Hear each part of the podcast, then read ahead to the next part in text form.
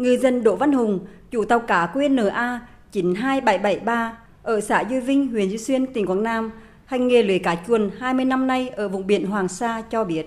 Chuyến biển vừa rồi, tàu ông đánh bắt được 2 tấn cá chuồn, cá ngư nhưng giá bán giảm nên chuyến biển đã không đủ trả tiền cho bàn thuyền.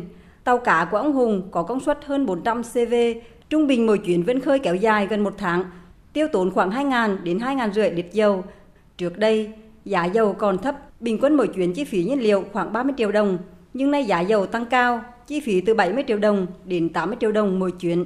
Theo ngư dân Đỗ Văn Hùng, chi phí cho chuyến biển quá lớn, khiến việc ra khơi không hiệu quả, nhiều tàu cá phải nằm bờ dài ngày.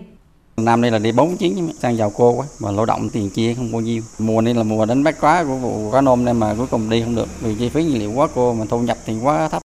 Huyện Duy Xuyên tỉnh Quảng Nam có gần 300 tàu cá hoạt động đánh bắt xa bờ. Tuy nhiên, từ đầu năm đến nay, giá xăng dầu liên tục tăng khiến không ít ngư dân phải cho tàu nằm bờ.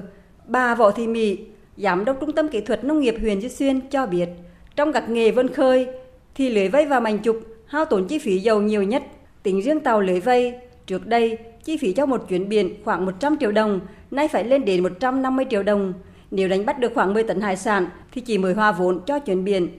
Cái giá xăng dầu là liên tục tăng cao, ngư dân là làm nghề biển gặp rất là nhiều khó khăn, cái phí tổn là rất là cao mà thu nhập thì nó lại không đảm bảo. Khi mà giá cả xăng dầu cao, cái hiệu quả lao động không lớn cho nên các cái tàu là nó nằm bờ rất là nhiều và ảnh hưởng đến à, kinh tế hộ cũng như là kinh tế của địa phương. Đề nghị là chính phủ cũng có sự quan tâm trợ giá xăng dầu như thế nào để để cho ngư dân tiếp tục bám biển. Việc giá xăng dầu tăng liên tục khiến ngư dân tỉnh Quảng Nam lo lắng, thu không đủ bù chi cho chuyển biển ra khơi.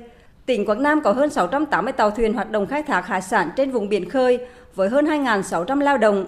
Giá xăng dầu tăng cao, chiếm từ 60% đến 70% chi phí mỗi chuyến biển. Đầu ra thủy sản không ổn định, khiến nhiều chủ tàu không dám vươn khơi vì sợ thua lỗ. Ông Võ Văn Long, Chi cục trưởng Chi cục Thủy sản tỉnh Quảng Nam cho biết. Đối với cơ quan chức năng thì tiếp tục tuyên truyền và vận động và thực hiện tốt các chính sách của trung ương của địa phương để hỗ trợ cho ngư dân vươn khơi bám biển, đồng thời ứng dụng các tiến bộ khoa học kỹ thuật vào trong khai thác thủy sản, tăng cái sản lượng khai thác, giảm bớt cái chi phí nhân công cũng như chi phí nhiên liệu để góp phần tăng thu nhập, tạo điều kiện tốt nhất cho ngư dân vươn khơi bám biển.